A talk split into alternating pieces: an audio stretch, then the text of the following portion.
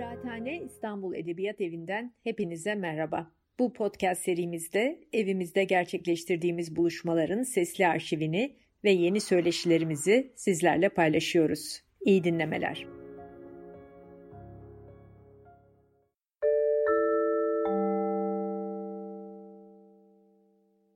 Merhaba.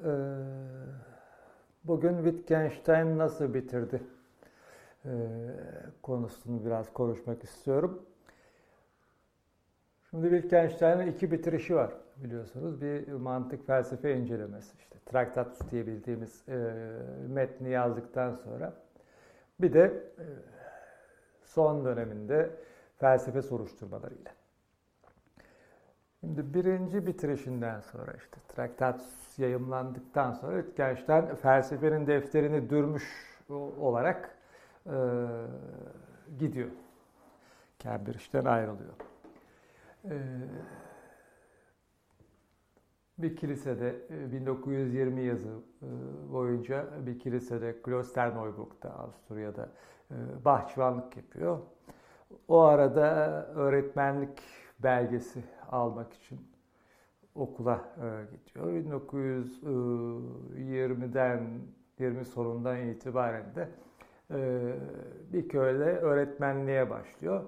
Ancak 1926'da bir öğrenci dayaktan bayıltınca okuldan atılıyor, öğretmenlikten atılıyor. Bu arada Cambridge'deki arkadaşlarıyla yazışıyorlar falan. Sonunda Schrafa ile Keynes Wittgenstein'i Cambridge'e dönmeye kandırıyor. 1929'da e, Cambridge'e e, dönüyor. E, Keynes o gün hatta karısı e, Valerie Popoka'ya e, bir not yazmış. E, Tanrı geldi, e, bugün 5-15 treninde gördüm e, diye. 1929'da bir konuşma e, yapıyor Cambridge'de. Ondan sonra da işte bu adamı Cambridge'e nasıl alacağız falan filan. Ee, Bertrand Russell'la Moore e, Traktatus'u doktora tezi e, sayıp Wittgenstein'i savunmaya alıyorlar işte.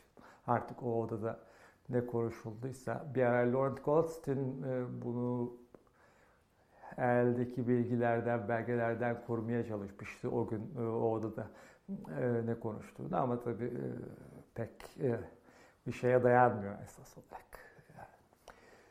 Sonra da e, ders vermeye başlıyor. Ders vermeye başladığı dönemden birçok şey var tabii e, elimizde. E, önce işte e, gök defter, boz defter diye bildiğimiz e, defterler e, var. E, sonra öğrencilerin derslerde tuttuğu notlar var. Anscombe gibi, Rashfield gibi Desmond Lee falan. Ondan sonra da e, birkaç yazma var.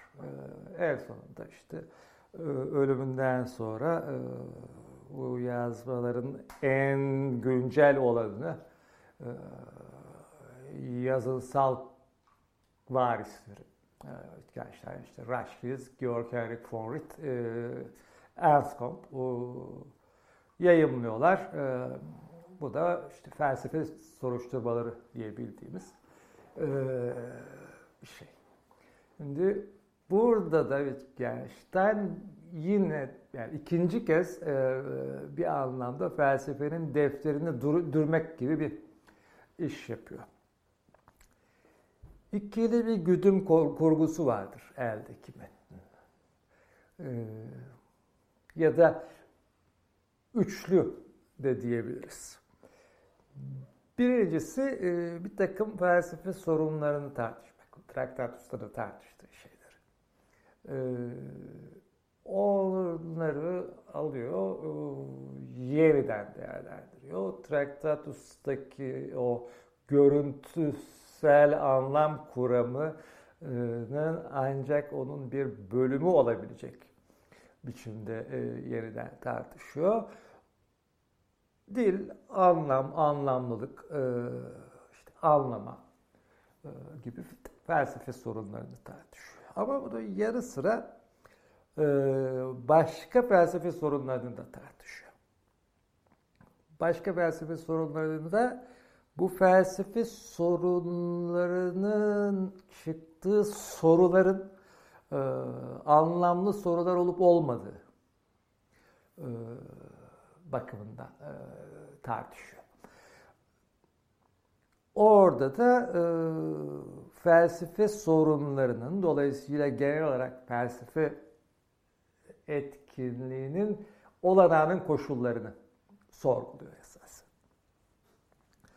Dolayısıyla bir yandan kurucu bir yandan yıkıcı bir e, güdüm kurgu yani bu. E, üçüncü bir özellik e, metnin içinde bir konuşan var, bir de onun konuştuğu kişi var. Bu e, tasarlanmış birisi. Belki e, dersleriyle bağlantılı da olduğu için e, bu yazdığı metin e, onun ilk biçiminden de öyle anlaşılıyor zaten. Georg Henry Ford'un Big TypeScript e, dediği metinden. Birisiyle tartışır gibi e, metin. Parçalardan, kırıntılardan oluşuyor ama arada tırnak içinde karşıdakinin sözü anılıyor. Genellikle e, okurlar bu güdüm kurguyu gözden kaçırma eğiliminde oluyorlar. Bunun ilginç örneklerinden biri. Örneğin Saul Kripke'nin Wittgenstein e, kurallar e, ve özel dil e, kitabında görüyoruz. Wittgenstein'ın o karşısındaki tartıştığı kişinin ağzından tırnak içinde söylediği bir şeyi Wittgenstein'in kendi söylediği şeymiş gibi e, yorumluyor Kripke. Oradan bambaşka e, bir yere gidiyor. İşte Hume biçiminde Hume tarzı bir e, kuşkucu soru e, ortaya atıp ona kuşkucu bir çözüm bulduğu gibi bir şey savunuyor e, Wittgenstein'ın. E, Kripke'nin yazdığı metin kendi başına ilginç ama e, Wittgenstein'ın tartışması e, e, ile ilgisi yok o, en temeline gittiğimizde. Neyse. Demek ki üçlü bir güdüm kurgudan söz ediyoruz. Kurucu yıkıcı edimler e, birbirine karşı işliyor. E, bir de birisiyle tartışılıyor. O tartıştığı kişi e, ya benim en çok yakıştırdığım ad Moore olurdu. Daha önce Traktatus döneminde de Moore'a Norveç'te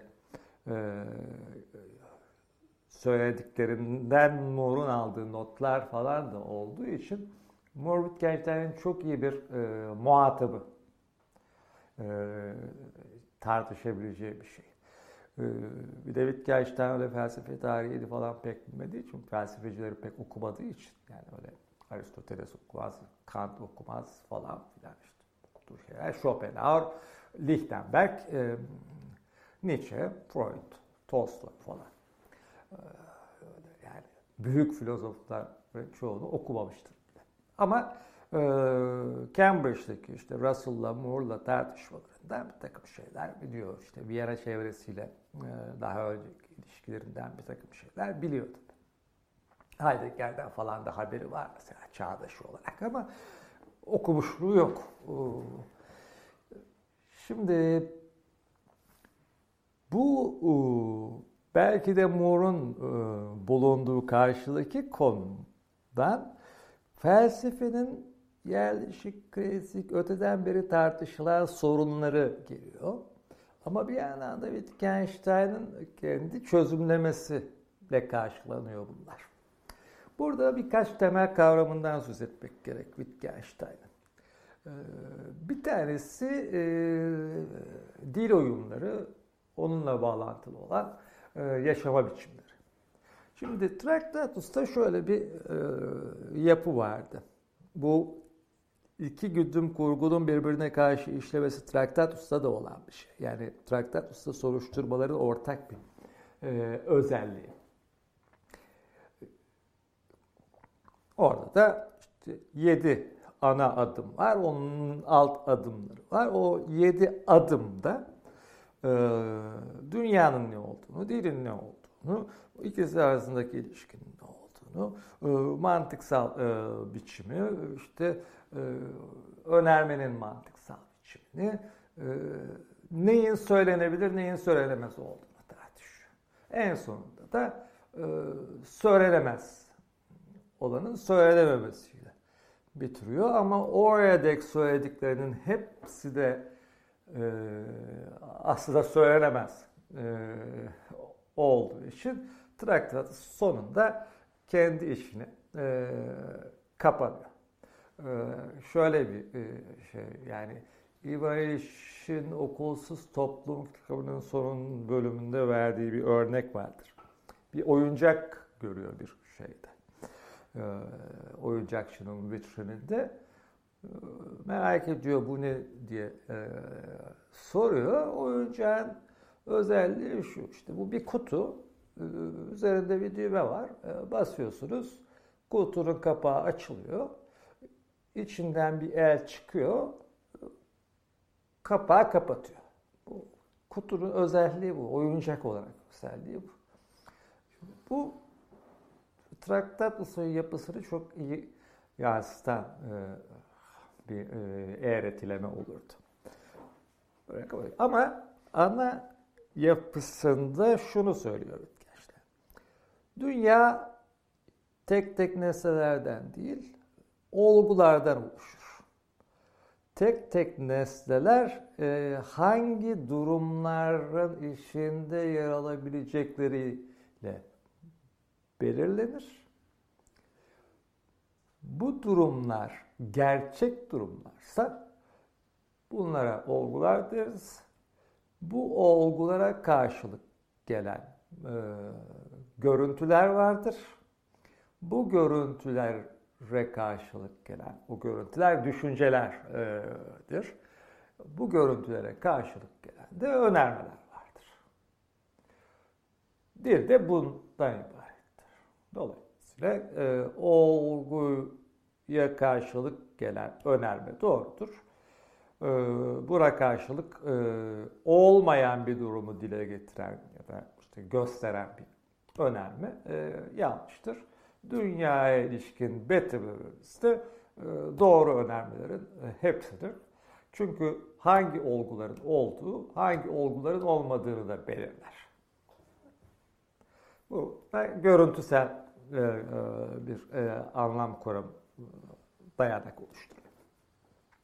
Şimdi Wittgenstein soruşturmalarda bunu alıyor.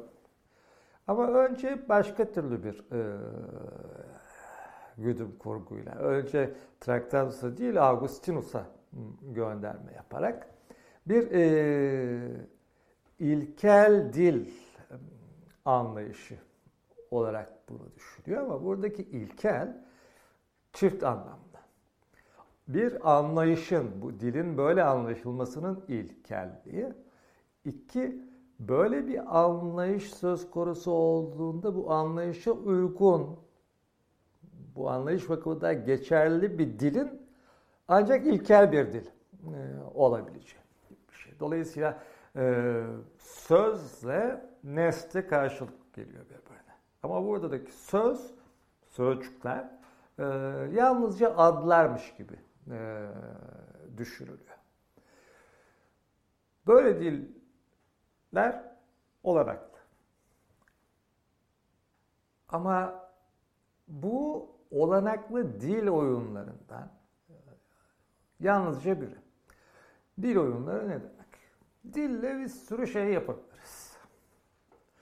Ee, örneğin işte e, bir tamirhanede e, ustayla çırak iş görürken usta işte 12-14 der, e, çırak takım tezgahından getirir 12-14 anahtarı verir. Aralarında başka bir konuşma olmasına gerek yoktur. Çünkü dilleri odur. Nesnenin e, bir tür adını söyler, çırak da alır verir. Bunun değişik e, biçimlerini deniyor e, Wittgenstein. O yapı ustalarını örnek vermiş. E, daha kolay olsun diye bildiğimiz bir şey. Hem de ad değil de sayılarla belirlenmiş bir nesne. Bu bir dil durumu. Ama böyle yığınla değişik değişik dil durumları var. Örneğin şakalar, fıkralar, e, sorular, yanıtlar. İşte alışverişe gittiğimizde e, kullandığımız dil biçimleri. E, işte şiir, roman, kurmaca metinlerimiz, ne bileyim yani dedikodu yaptığımızda şey ya da imlerle ses kullanmadan e, dile getirdiğimiz şeyler. Bu nereden geliyor? Dil oyunları meselesi. Bununla ilgili bir e, çok anlatılan öykü vardır. E, Piero Schraffa, e, Wittgenstein de felsefecilerden çok e, iktisatçılarla arkadaştır nedense. Keynes gibi, Schraffa gibi. Wittgenstein'e e, Traktatus'taki ana savlarından biriyle e, ilgili bir soru soruyor. E, Wittgenstein'in ana savı savlarından biri e, her dilsel anlatımın bir mantıksal biçimi vardır gibi bir sav. Piero Schraffa da e, Wittgenstein'in bu görüntü ya da işte resim e, olarak dil anlayışının sınırlarını gördüğünde ona e, bunun mantıksal biçimi ne diye soruyor. E, bir rivayete göre işte e, o sırada zaten Wittgenstein de başka şeylerle uğraştığı için e, Wittgenstein de bu şafağı attırıyor derler.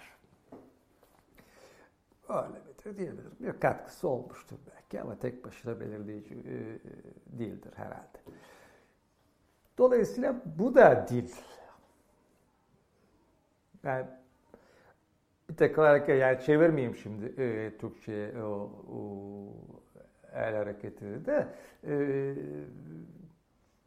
böyle de anlam dile getirebiliyoruz. Nasıl oluyor? Bu sadece kullanımda. Böyle böyle dil oyunları var. Ama bu dil oyunlarını olanaklı kılan o dil oyunlarının oynandığı e, yaşama biçimleri. O dil oyunlarına el veren yaşama biçimleri. İşte tamirci ile ustayla çırağın ilişkisi. O, o dil oyununa el veriyor. O dil oyunu, o yaşama biçimi de e, anlamlar. Bunların hepsi de kullanıma bağlı. Sonuçta anlam kullanımdır gibi çok kabaca e, özetlenebilecek bir şeye e, gidiyor iş. Yani dil oyunu içindeki, sözlerin dil oyunu içindeki e, anlamlarından söz ediyoruz burada. Dil oyunları yaşama biçimleri. İkinci e, önemli kavram ayıraç kavramı. Buna özellikle ayıraç diyorum. Ayraç değil, e, ayraç e, bir parantez anlamında ayraç var, bir kitap ayracı anlamında ayraç var. Bu ayırıyor gerçekten. Öbürleri de ayırıyor ama burada ayır edici gibi bir anlam var. Ee, işte, Yunanca e, krino, e, elemek, ayrıştırmak e, eyleminden geliyor. Kriterium. Kriterium diyor. Çoğunlukla da e, çoğul kullanıyor e, soruşturmalarda. Bununla ilgili Stanley Cavell'in e, The Claim of Reason'da e, yaptığı güzel bir karşılaştırma vardır. Hemen hemen aynı dönemlerde J.L. Austin, Oxford'da, Cambridge'de de Wittgenstein var. İkisi de işte gündelik dil felsefesi diye genellikle e, bir şemsiyenin altına sokulan e, bir şey yapıyorlar. E, ama diyor Cavell, Austin'de ölçütler var. Standart. Wittgenstein'in ayıraçları bundan başka. Ne gibi bir ayrım var? Örneğin e, Austin'in ayıraçları, ölçütleri diyor. Bize bir şeye bir şey denip denemeyeceğinin ölçüsünü veriyor. Ne gibi? Ya şu ne kadar? Bir metre mi bu diye soruyoruz. Ya işte standart metre var gidiyoruz. Onunla karşılaştırıyoruz. Bunun için işte e, kalibrasyon laboratuvarlarımız falan var. Ölçüyoruz bu, bu, bu falan filan. Çünkü orada bir ölçü var. O ölçü değişmiyor. Geri kalan aynı ölçüdeki şeylerin hepsini gidip onunla ölçüyoruz. Çünkü o ölçüt. Kuralı koyuyor. Bu işte yine kurallılık meselesi e, bir başka kavramla e, bağlantılı olacak. Ama Wittgenstein'in ayıraçları diyor Kavel, çok, çok haklı olarak, e, bir kere ortada metre denip, denebilecek bir şeyin olup olmadığını e, belirliyor. Yani bir ölçütle karşılaştırılabilecek bir şey var mı ortada diye bakıyor. Ya da işte e, ne diyeyim Austin'in e, ölçütleri işte belli bir şeye koltuk mu sandalye mi diyeceğimizi belirliyor. Wittgenstein'in ayıraçları bir kere ortada koltuk ya da sandalye denebilecek bir şey var mı? E, ona ilişkin. Dolayısıyla bunlar e, dil oyununa bağlı olarak değişebilen şeyler. Dolayısıyla da e,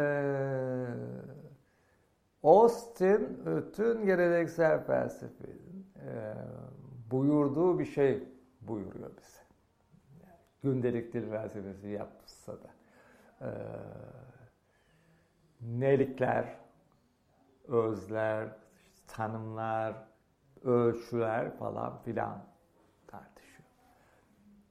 Wittgenstein ise buna karşılık hısımlıklar diye, işte genellikle aile benzerlikleri diye çevrilen bir kavram kullanıyor. Bir şeye bir şey denip denmeyeceği takım geçişkenliklere bağlı. Yani işte bir küme var.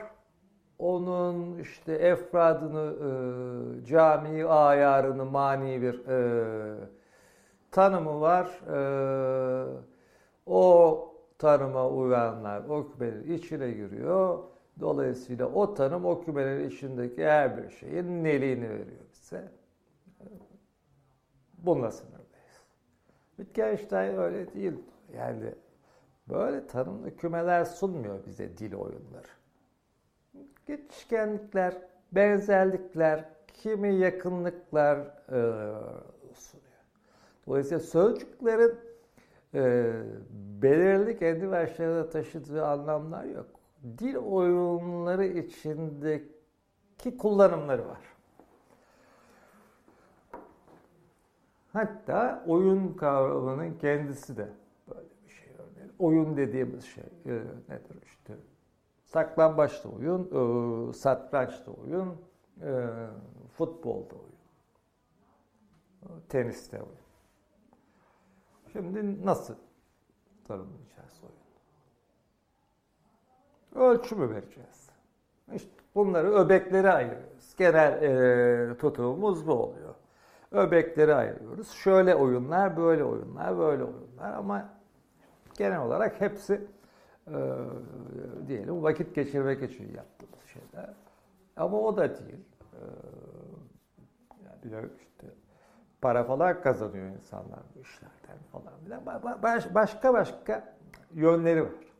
Çeşitli bakımlardan, çeşitli dil oyunları gibi oyunları anlayabiliriz. Oyunun e, belirleyicisi onu olanaklı kılan yaşama biçimi. Hangi bağlamda o oyunun oynandığı. Dolayısıyla kurallarda e, oyunlar gibi e, hısımlıklarla dağılmış şeyler. Trafik kurallarını bile düşünelim.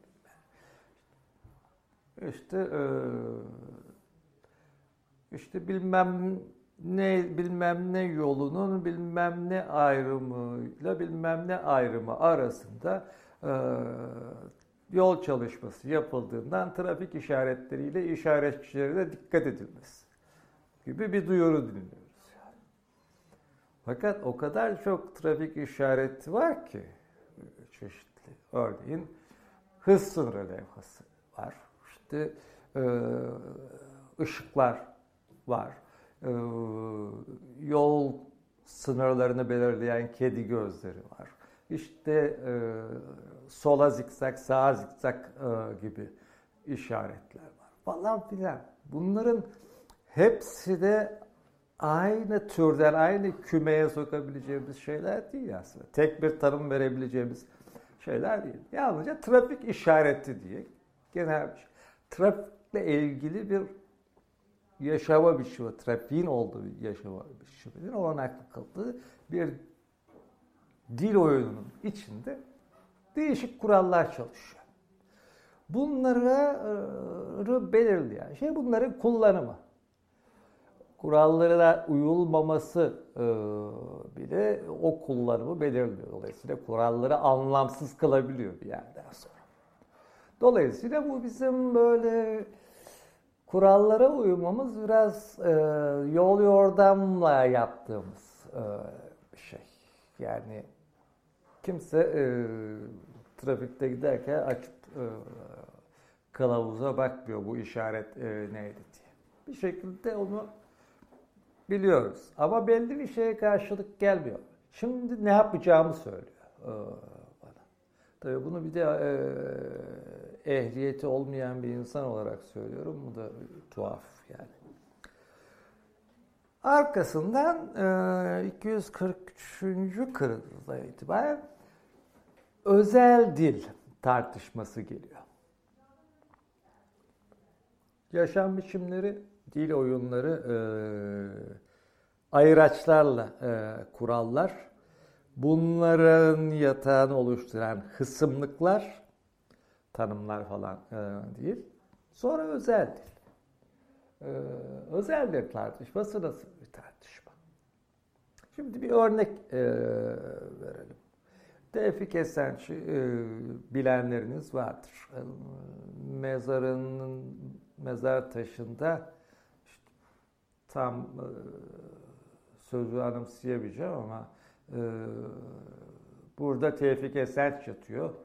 Ubuhça konuşan son kişiydi. Yazıyormuş. Bir dili konuşan, bir dili ana dili olarak e, konuşan son kişi dümeziller falan filan kayıt altına alıyorlar tabii. Başka konuşanlar var. Bugün de hala bilenler var. Şarakitse falan gibi. Ee, Dölös'ün, öğrencileri. Ee, birkaç da bağımsız kişi var. Neyse. Ee, Tevfik Esenç'e e, köyünün yaşları hmm, şeyin Manyas'ın Hacı Osman köyünde. Ubah köyü. Ubahçayla Ubah gelenekleri kültürüyle e, ilgili her şeyi yüklemişler. Yani. Sonra hepsi gittikçe tek Ubahlardan Tevfik Esenç kalmış. Bütün kültürün belleği. Yani dil de dahil. Şimdi e, Tevfik Esenç e, Ubah şeyi konuşan tek kişi olarak kaldığında Ubufçe Tevfik Esenç'in özel dili oluyor. Bu tartışma bununla da olmuyor. Çünkü Wittgenstein'in özel dille sözünü ettiği şey bir kişinin ilkece başka kimseye öğretemeyeceği ilkece başka kimsenin anlayamayacağı bir dil. Bir tek ona özgü. Bu nasıl e, bir dil olabilir? Böyle bir dil olanaklı mı? Ee, şimdi böyle bir dilde örneğin e, bu dili konuşan kişi e, bir e, kural yanlışı yaptığında, bir dil yanlışı yaptığında dil yanlışı yaptığını anlayabilir mi? Bu da bize şu soru sorduruyor. Ee, böyle bir dilde dil yanlışı olur mu? Dil yanlışı olamıyorsa kural olur. Bu durumda kuralın da olması lazım. Çünkü dil yanlışı yapılamıyor dilde. Çünkü bir kişi anlıyor dili zaten. Ee, o da o dilde yanlış e, yapamıyor. Şimdi bu tartışma örneği neden var? Bütün bu tartışma e, özel dil e, meselesinde tam e, Wittgenstein'ın e, derdiğine karşılık gelen bu tartışma felsefe sorunları bir kez sorun olarak olanaklı mı? Yani bu iki biçimde e, anlamak lazım. Felsefe sorunları bir de felsefenin bir başlı başına bir sorun olarak e, kendisi. Wittgenstein 89. kırıntı ile 133. kırıntı parça arasında bunu tartışıyor ama başka yerlerde de yayılmış. Ee, başka uçlar var. Bir ağ gibi birbirine gönderiyor aslında bu e, kırıntılar. Bir yerde şöyle diyor. Belli bir durumda ama bu böyle deriz. Der birisi. Demek istediği ama böyle olması gerektir aslında. Ee, bu biraz e, Nietzsche'nin e, söylediği bir şeyle de bağlantılı. Ee, hani büyük adların psikolojisi ortaya çıktı e, benim için diyor ya işte. Bir büyük kavram e, söz konusu olduğunda onun neyin yerini tuttuğunu, onun uydurulmasını neyin gerektirdiğini düşünmek. Bu nereden? Yani bu niye var bu kavram? Bu neyin üstünü örtüyor, neyin yerine geçiyor? Çünkü bu kavramlar buyuran kavramlar aslında. İşte töz kavramı gibi falan filan. Doğruluk kavramı. Wittgenstein'in e, derdi de bunlar biraz benzer bir dert. Bu böyle.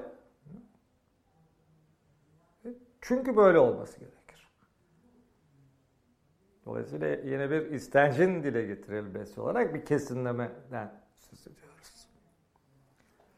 Ama diyor Wittgenstein burada tam bir çıkmaz var. Felsefe e, dibini kurcaladığımızda bu dil oyunları, yaşama biçimleri, kurallar, ayraçlar, hısımlıklar, e, özel dil gibi e, kavramlarla dibini kurcaladığımızda e, ben bir dolambacın içindeyim, yolumu bulamıyorum demek.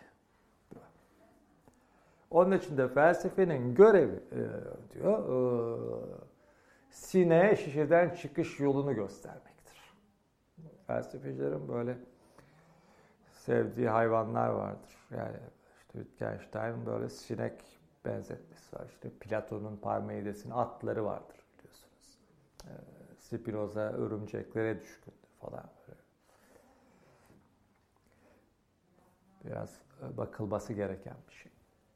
Ee, şimdi bu yolu nasıl göstereceğim? soru şu. Belli bir e, felsefe sorusu söz konusu olduğunda ya da bir felsefe, belli bir felsefe terimi kavramı söz konusu olduğunda bu sorunun ya da bu kavramı dile getiren sözcüğün sıradan gündelik bir e, dil durumunda bir dil oyununda e, söylenmesi olanaklı mı? Böyle bir dil oyunu var mı? Buna karşı olarak verilebilecek birinci karşılık olsun olmasın onun önemi yok. Çünkü e, dil oyunlarından biri de felsefe dediğimiz dil oyunu olabilir. Ama Wittgenstein tam orada başka bir sorun görüyor. İşte bu felsefe denen dil oyunu, ona dil oyunu diyeceksek bile e, bir takım sorunlar çıkarıyor. E, şunun gibi e, sorunlar örneğin. Pertev Naili Varat'ın e, Az Gittik Uz Gittik e, de derlediği e, takım e, kara tepeli fıkraları vardır. Bunlardan birinde hmm, birkaç tanesi çok felsefece fıkradır e, bunların. Bunlardan birinde e, şöyle bir şey anlatılıyor. İşte Karatepeliler ve gün gitmişler e, hava güzel diye kahvenin önünde e, oturmuşlar. E, güneş de var. E, ayakkabılarını çıkarıp güneşe uzatmışlar. Epeyce oturduktan sonra biraz da mayışmışlar tabii. Eh yeterince oturduk. Hadi kalkalım dağılalım artık demişler ama bir türlü kalkamıyorlar. Çünkü ayaklarını uzattıkları için güneşe doğru ayakları karışmış birbirine hangisi hangisinin ayağıdır ayıramıyorlar. O sırada yoldan bir yabancı e, geçiyormuş. E, ya arkadaş gel hele seni Allah gönderdi. Biz ayaklarımızı karıştırdık. Ayağa kalkamıyoruz. Gel şunları bizim için seçiver demişler. O da e, gitmiş oradan bir sopa bulmuş. Gelmiş bunların tabanlarına vurdukça e, sopayı Hepsi yandım Allah deyip hmm, ayağını bulup kalkmış. Şimdi bu bir dil oyunu. Bu dil oyununu nasıl anlamalıyız? Tamam, güler geçeriz. Yani. Fakat bir de dil oyununa gülmemizi sağlayan, gülmemizi olanaklı kılan ne e, diye sorabiliriz. Örneğin şöyle e, düşünebiliriz. Bu fıkra, o Karatepeli fıkrası e, bir yandan İngiliz deneyiciliğini, bir yandan Descartes'i eleştiriyor. Onunla alay ediyor. Niye? İşte Descartes'in kuşkusu var her şeyden kuşku diyeceğim. İşte bu elim, işte kolum, işte parmaklarım olduğundan da kuşku duyabilir falan. Ya da işte yok. Yalnızca kendi e, izlenimlerimi, e, duyumsamalarımı bilirim. Kendi duyumsadıklarımı bilirim. Başkalarınınkine erişimim olmadığı için onlarınkine duyumsayamam falan. Dolayısıyla o başka bir soru. Şimdi burada şunu ıı, veriyoruz. Bir tarafta ya yani bu el benim, bu ayak benim yani mi falan diyor karatehaller. Fakat vurulunca acıyı da ayaklarını tanıyorlar. Şimdi Wittgenstein buna benzer bir şey tartışıyor. Ee, özel dil tartışmasının bağlamında. Herhangi birinin ilkeci başkasının anlaya başka hiç kimsenin anlayamayacağı e, bir özel dili olsaydı bu her bir duyumunun ayrı bir adı olurdu ve o ad yalnızca o kişiye özgü olur, iletilemezdi. Başkası çünkü o duyumu duyumsayamadığı için ona bağlı o adı da e, bilemez. Dolayısıyla aynı adla adlandırmak e, diye bir şey olamayacağından iletilemeyecektir. Ama bunlar var mı? Yani Wittgenstein'in tartıştığı şey şu. Bunları yani var mı değil de hani bu bugünkü bu qualia tartışması gibi bir şey değil. Nasıllıklar e, tartışması e, gibi bir şey değil. E, yalnızca bende olan bir şey var mı yok mu? Var mı yok mu diye tartışmıyor gerçekten. Bunlardan söz etmek anlamlı mı diye tartışıyor. Örneğin e, şöyle bir şeyi tartışıyor.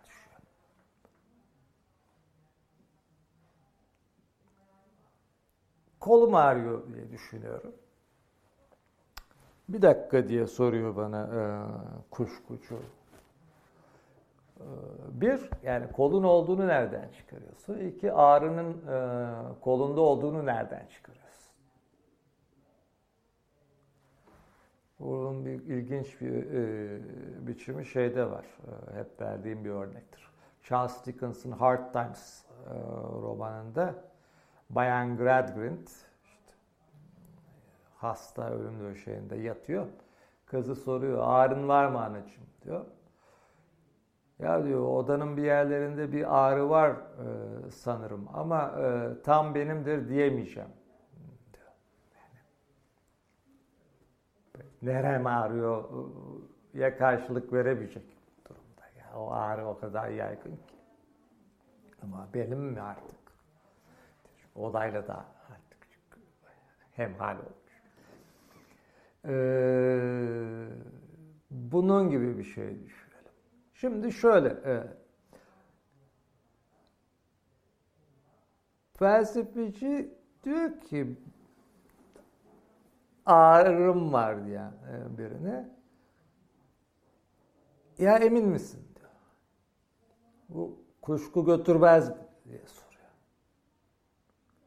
O da ya ne diyorsun sen falan. Wittgenstein de şunu soruyor. Yani ağrı duyduğumdan kuşku duyuyorum diyebileceğimiz e, bir dil oyunu var. Olur mu böyle bir dil? Yanıt verdiği sorular değil mi? Sor, sorguluyor. Ama yanıt belli. Yani şunun gibi. Ee, yani galiba ah diyebileceğimiz bir dil durumu var mı? Evin içinde yürürken dizimizi sehpaya çarpıyoruz. Ah diyoruz. Ama onu değil de galiba ah diyebilir miyiz yani? Canım yandı sanırım diyebilir miyiz örneğin? Yani bunu olanaklı kılacak bir dil durumu, bir dil oyunu e, var mı? bütün felsefi sorunlarını bu bakımdan e, sorgulayabiliriz. Şimdi buradan nereye varıyoruz? Eğer dili dili ister Traktatus'taki gibi e, söylenemeyeni söylemeye çalışarak yani dilin sınırlarını belirlemeye çalışarak halbuki o sınırların o sınırların içinde bizi konuşmaya zorladığını göz ardı etmiş oluyoruz. Sanki dışarıdan o sınır dışarıdan da o sınırları gösteriyor gibi yapabilir miyiz? Ya da e, soruşturmalarda olduğu gibi e, gündelik dil oyunlarından bağımsız e, dil oyunları e, kurduğumuzda bu dil oyunları anlamlı olur? Burada da sözünü etmeye e, çalıştığı şey Wittgenstein'in felsefe soruları bir kere olanaklıdır. Yani Örneğin birisi kalksa doğru bilgi var mı diye sorsa. Şimdi gidip e, bir dil oyunu tasarlayalım bunun için. Böyle bir sorunun ciddi ciddi sorulabileceği bir e, dil durumu var. Şimdi biliyoruz var. var. Felsefe diyoruz. İşte Wittgenstein'ın soruşturmalar boyunca o ikinci güdüm kurgusunda sorduğu soru bu. Bunları soruyorsunuz da yani. Örneğin şu anda ağrı duyduğumdan kuşku duyabilir miyim? Bunu herhangi bir herhangi bir e, gündelik e, dil durumunda e, sorsa saçmalama deriz. Çünkü bu anlamlı değil. Bir kere. Onu anlamlı kılan dil durumu. Evet. Peki anlamlı e, felsefece dil durumları var mı? E, işte ancak bu yaptığım diyebilir gençler. Felsefenin olanağını felsefenin içinden soruşturuyorum yine. Ama bu kez e, o dilimin sınırları, işte söylenebilirle gösterilebilen arasındaki o e, aşma eşiği falan gibi şeylerden sıyrılarak yapıyorum. Ve tek bir anlamlılık e, biçimine, belki de ölçütüne bağlı kalmadan yapıyorum bunu. Yaptığım şey Traktatus'ta yaptığımın aynısı. Neyin söylenip neyin söylenemeyeceğini ayırt etmek. Traktatus'ta etik, estetik e, yargılar olanaklı mı diye tartışıyorum. Onları dışlıyorum. Bunlar söylenebilir şeyler değil çünkü olgulara karşılık gelen şeyler değil diyordum orada. Burada ise başka bir şey diyorum. Orada çok kısıtlı biçimde söylediğim şeyi. Burada bütün felsefe soruları için söylüyorum. Felsefe sorularını çoğunluğunu diyelim. Anlama ilişkin sorunlar belki e, dışarıda bırakabilir. E, dil yanlışları e, gibi görmeliyiz belki de. Örneğin şöyle e, sorular. Yaşamın anlamı nedir? Bu soru saçmadır. Çünkü yaşamın anlamının olabilmesi için yaşamın bir dil öğesi olması gerekir. Ancak dilsel olan şeyler anlamlıdır. Şimdi yaşamın anlamı o yaşamın dışında onu anlamlı kılan bir şey olabilir. Yaşam dilsel bir şey değildir. Bir dil öğesi değildir. Onun için anlamlı falan değildir. Soru soru saçmadır. Ama yine de bu soruları sorarız. Sanki bunları olanaklı kılan bir dil oyunu varmış gibi. Ama bu gibi soruları her sorduğumuzda işte doğruluk, amaç, ondan sonra töz gibi kavramları her kullandığımızda bir kendimize sormamız gerekir. Bunlar gerçekten anlamlı mı? Bunları anlamlı kılan dil oyunu bir kere olanaklı mı? Yoksa bu felsefece anlamlı saydığımız şeyler başka anlamlı dil oyunlarının yerini mi tutuyor? Yani Wittgenstein'la Nietzsche'yi bu, burada birlikte düşürebilir miyiz? Yine e, her zaman olduğu gibi e, soruyu soru olarak bırakmak e, belki de daha doğru. E, soruyu ciddi bir şimdi ele almak isteyenler e, soruşturmaları e, dikleyerek oku, okuyarak e, belki daha iyi bir yol alabilirler. O yol yordamı e, o metnin içinde e, öğrenerek oradaki dil oyununu oradaki dil oyunları arasındaki e, dil oyununu oynamayı öğrenerek. Dinlediğiniz için sağ olun.